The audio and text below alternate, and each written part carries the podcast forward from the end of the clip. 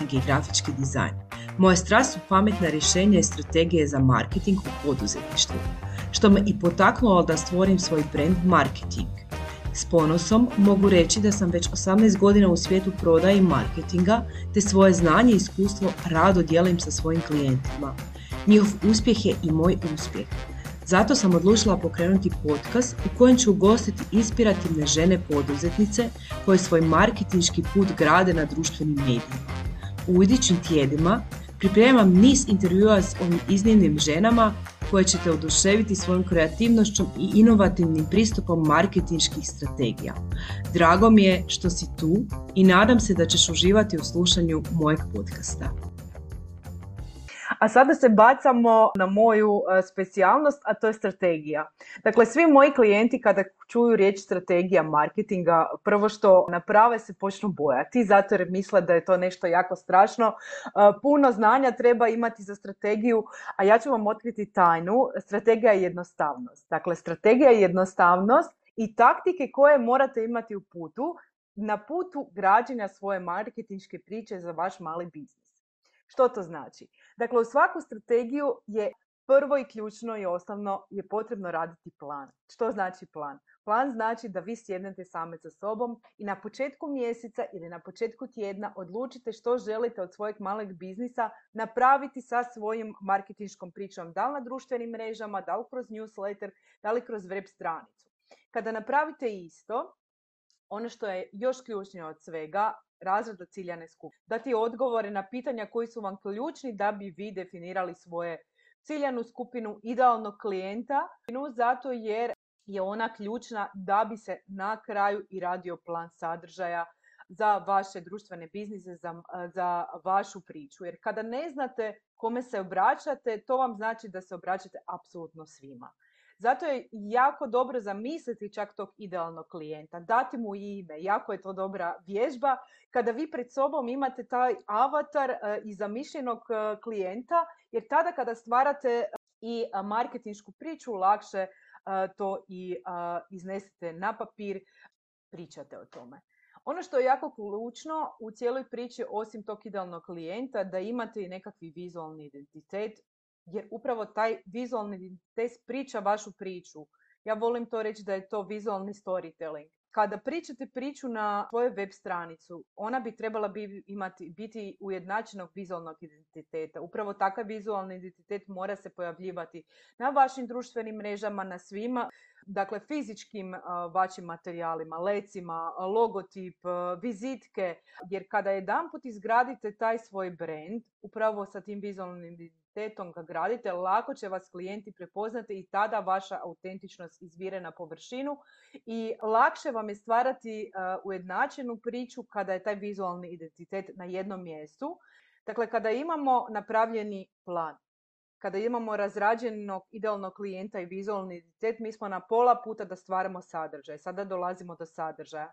Dakle, ja sam na početku imala jako problema sa stvaranjem sadržaja jer u njega nisam uključila pričanje.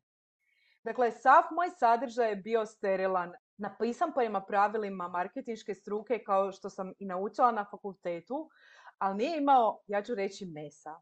Dakle, tu priču u kojoj sam ja iznesla dio sebe i autentične priče. Kada sam ja to naučila, moj posao i posao mojih klijenata za koje sam gradila taj sadržaj je krenuo jako brzo prema gore. Zato vas molim, kada pišete sadržaj, postoje brojne taktike, koji način svi vi odredite o čemu ćete pisati. Dakle, to su stupovi sadržaja. Stupovi sadržaja su u biti stupovi oko kojih se drži vaša branša niša.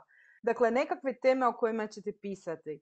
I to je vrlo lako razraditi. Dakle, jedna tema bi trebala biti edukacijska, jedna u vašem biznisu, jedna tema bi trebala biti o vama samima, o vašim klijentima i zaista ono što većina mojih klijenata zaboravi, prodaj. Dakle, prodaj. Svi se bojimo prodaje, a prodaja nam je normalna, svaki dan prodajemo. Dakle, prodajemo se našoj djeci, prodajemo se našim partnerima, prodajemo se svima oko nas. I zaista se ne trebate na društvenim mrežama bojiti, pokazati i prodati. I kada to sve imate razrađeno, Tato to dodajte neku priču, svoju osobnu priču i vrlo jednostavno taj sadržaj onda dolazi i do vašeg idealnog klijenta jer ćete taj sadržaj upravo pisati tom svom avataru idealnom klijentu i on će se pronaći. Nećete se svima sviđati, niti se ne morate svima sviđate, ali vaša poruka, ako je ona dobro napisana i prema ovim taktikama, mora doći do vašeg idealnog klijenta. Ako to radite nekakvih 3-4 mjeseca i ne dolazi do rezultata, dakle prodaje vašeg usluga ili proizvoda, nešto krivo radite i zaista onda imate ili krivi proizvod ili uslugu. Ako sve radi pravilima, onda nešto ne štima sa vašom uslugom ili proizvodom i tad se morate vratiti na one početke da otkrite u čemu je problem. Kada imamo napravljene ove sve stepenice, tada je jako ključno izgraditi dosljednost. Ne mislim dosljednost u smislu da vi svaki dan nešto objavite. Ne, dosljednost u smislu da je vaš vizualni e, e, dosljedan, dakle jedan, da je vaša poruka dosljedna, dakle da uvijek pričate jednu e, istu priču, a to ćete najlakše izgraditi planiranjem. Dakle, kada na početku imate cilj, na kraju radimo planiranje. Što znači planiranje? Uzmete jednostavno papir i napišite što želite ovog tjedna svojem klijentu idealnom ponuditi, ali uvijek u fokusu imate ono što vam je na početku mjeseca bio cilj. Dakle, da li želim više proditi, da li želim više pratitelja, to je sve nekako povezano. Dakle, upravo zato se to naziva strategijom. Imate brojne male taktike koje vas vode prema cilju. Kalendar u kojem si možete razraditi vrlo jednostavno taj kalendar. I ono što vam molim, kada napravite kalendar, u slučaju da nešto ne objavite taj dan, nemojte se zamjerati jer život se dešava i ništa se neće desiti ako vi nećete i tri dana objaviti. Ali svašta će se desiti ako vi tjedan dana ne objavite. Tako da ako tri dana ne objavite, samo nastavite kao da ste e, objavljivali tri dana ranije. Niko neće primijetiti da vas nije bilo. Ono što je e, na kraju ključno kada imate to sve posloženo i kada objavljujete sadržaj bilo gdje, newsletter ili negdje, da napravite analizu. Dakle, statistika je dostupna na svim društvenim mrežama, na web stranicama, na newsletterima i ona nam je pokazatelj što radimo dobro, što ne.